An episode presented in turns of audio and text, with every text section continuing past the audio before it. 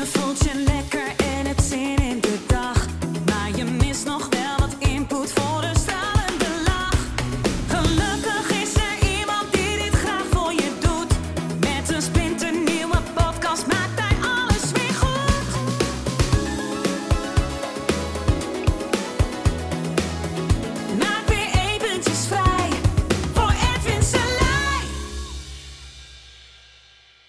Hallo ladies and gentlemen. Ja, corona positief getest eh, ben ik eh, gelukkig niet, letterlijk. Maar soms denk ik wel eens de laatste tijd, maar echt pas de laatste tijd. Ah man, ben ik niet gewoon te positief over deze situatie? Ehm, in het begin, 15 maart, eh, dat vergeet je natuurlijk nooit meer, hè, zo'n dag. Eh, ook omdat het mijn zoon zijn verjaardag was, toen ging alles in lockdown. En ehm, nou, nu zitten we half mei, hè, dan zijn we twee maanden verder. Maar ik begin steeds positiever te worden. En het is eigenlijk gek, want je zou denken, ja, maar Ed, jongen, eh, het ergste komt nog. En, ehm, en dat denk ik ook wel, maar toch, ik ben gewoon te positief. En ik wil met je delen waarom dat zo is. Omdat ik mezelf eh, goede vragen stel. Ja, eh, die dus ook leiden tot goede antwoorden. En ik denk, ja, goede vragen, wat zijn er bijvoorbeeld? Nou, bijvoorbeeld, wat nou als dit het beste is wat je zou kunnen overkomen? Of wat als dit de kans is van je leven? Nou ja, kijk, als je je natuurlijk fucked up voelt en je ligt ziek in bed en, eh, en eh, je mag je huis niet uit, dan snap ik eh, dat dit nou niet per se de vragen zijn die je zelf stelt. Maar het zou misschien een idee kunnen zijn. Ja, en als natuurlijk het water aan je lippen staat en je denkt, man, ik ga failliet, kom aan met die bullshit, weet je wel, snap ik. Maar op een gegeven moment is dat ook allemaal weer voorbij. En wat nou als dit achteraf het beste is wat je zou kunnen overkomen? Laat ik een voorbeeld geven. Ehm, ik heb het nog nooit zo gezellig gehad. Ja, en het klinkt misschien heel eh, apart als ik dat zeg, eh, met mijn gezin. En je denkt, ja, wat heb je die eh 18 jaar daarvoor dan gedaan? Nou, dat vraag ik mezelf zelf ook wel eens af. Maar bijvoorbeeld afgelopen weekend, ja, dan zitten we... eh, hè, mijn zoon was jarig, nou, dan komt er geen visite. Maar we hadden helemaal een thuisbioscoop gemaakt. Dus ik had een beamer en een scherm. En ik had allemaal zeilen gehaald en allemaal dichtgemaakt. En hij had een popcornkraam gemaakt, weet je wel. En allemaal, eh, ik had allemaal van die kleine zakjes M&M's gekocht. En de kleine fles, net als bij een bioscoop. Hij had tickets gemaakt, uitgeprint. Nou, het was gewoon nog leuker dan eh, de verjaardag daarvoor bijvoorbeeld van hem. Dat er wel gewoon visite is. Is natuurlijk ook leuk. Maar dit was zo speciaal. En eh, we waren zo connected dat ik dacht, ja, dit is ook wel helemaal te gek. Kijk, en ik snap als je alleen bent, dan eh, is dit natuurlijk gewoon eh, ja, anders. Snap ik. Maar voor mij dacht ik van, wow, ja man, ik, heb, ik, ben, ik voel me veel meer ehm, connected met de mensen ehm, ja, van wie ik hou. Weet je wel, om me heen. En dat vond ik wel mooi om te ervaren. En dat gun ik natuurlijk iedereen.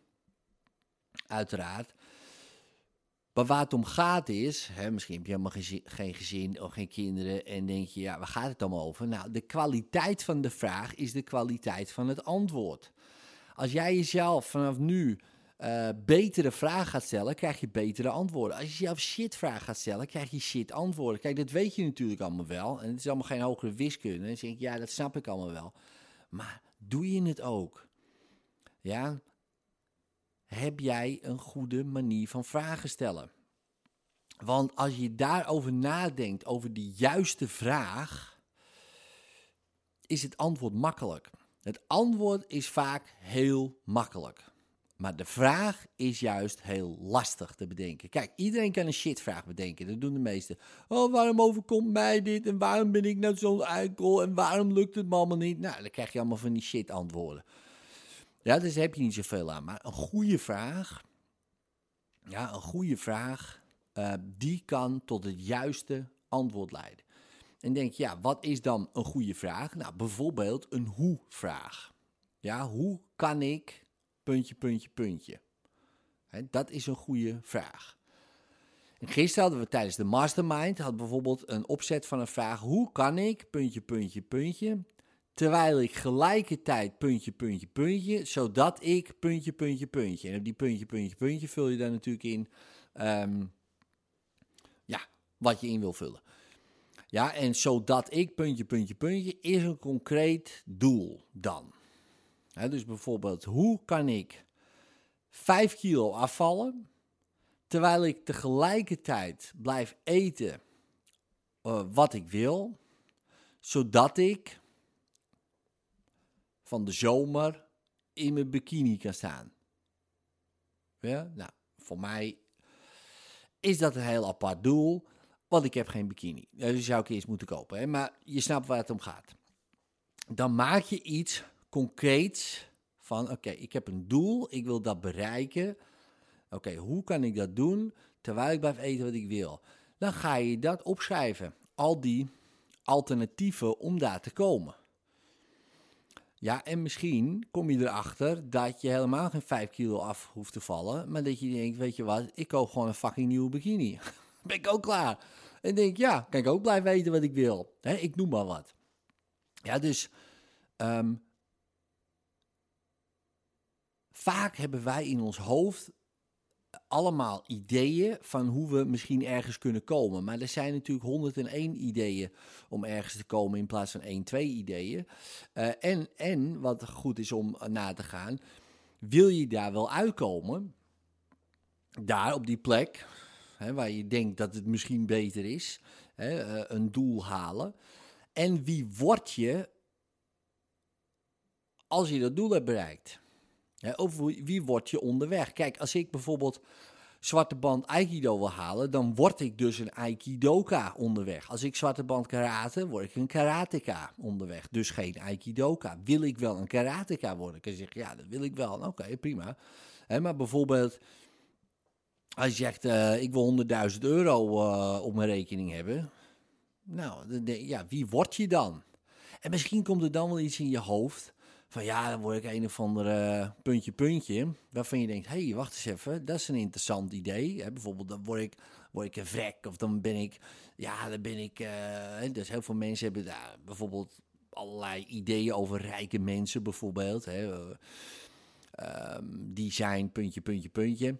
Nou, misschien heb jij dat ook wel. Ja, dan snap je, daar wil je niet worden. Dus ga je dat, niet, dan ga je dat doel saboteren. Dus dat is goed om te ontdekken van hey, zitten daar nog regels bij die niet handig zijn? Hè, bijvoorbeeld om dat doel te halen. Nou, dat kan met geld zijn, met een relatie. Hè. Ik wil een nieuwe relatie. Oh ja, is dat zo? Want, en dan ga je dat onderzoeken. Totdat je een kwalitatief goede vraag hebt. Een goede vraag. Ja, want dan krijg je ook kwalitatief goede antwoorden. En een van de dingen die ik mezelf veel stel de laatste tijd. Daarom voel ik me ook weer een stuk beter. Want ik heb even in een dipje gezeten. Ja, een soort winterdip. Hè. Daar heb ik al een podcast over gemaakt, heel veel seizoenen. Maar ik begin nu weer. De krokus uh, zijn weer. Uh, beginnen weer te ontspruiten, zeg maar. Hè, in, in mei. dat klinkt een beetje gek, maar het is niet dat ik allemaal van die bollen heb gegeten. Maar. Um, hè, maar ik, ik voel het weer opkomen en denk, ja, dat komt ook omdat ik mezelf betere vragen stel.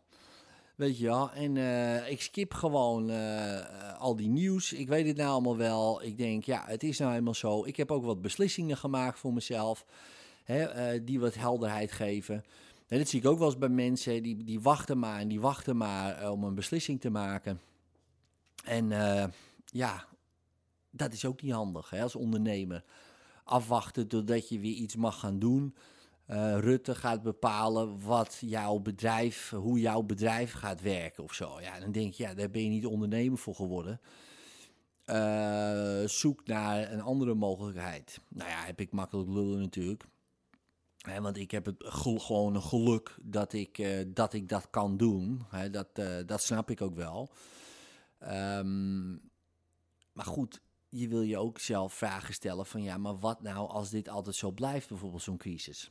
En wat nou als dit gewoon het nieuwe normaal is? Wat ga je dan doen? Nog steeds wachten op een nieuwe regeling? Dat werkt dus niet. Dus ik heb voor mezelf een aantal beslissingen gemaakt. Waar natuurlijk niet iedereen het mee eens is of het leuk vindt.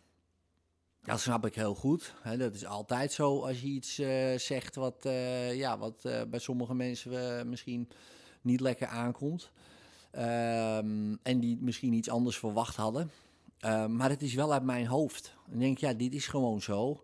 En dan heb je te dealen met, eh, eh, ja, met die beslissing. Maar dan is het wel jouw beslissing. Hè? In plaats van eh, te dealen met de beslissing van, eh, van de Rutte. Dan denk ik, ja, daar werd ik eh, depressief van.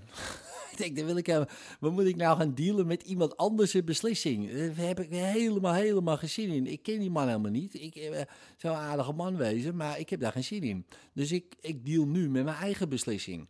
En dat is een stuk prettiger. Eh, Moet je nog steeds allemaal dingen oplossen, problemen komen uit voor. Oké, prima. Maar dan is het wel vanuit jou. En dat stemt mij gewoon een stuk positiever. Dus nou goed, ehm, beetje lange rant misschien, maar doe er je voordeel mee. En vond je deze aflevering tof? Geef dan even een duimpje omhoog of een 5 sterren review met een leuk verhaaltje erbij. Zou ik super tof vinden en abonneer je op dit kanaal zodat je de volgende podcast zeker niet mist. Later!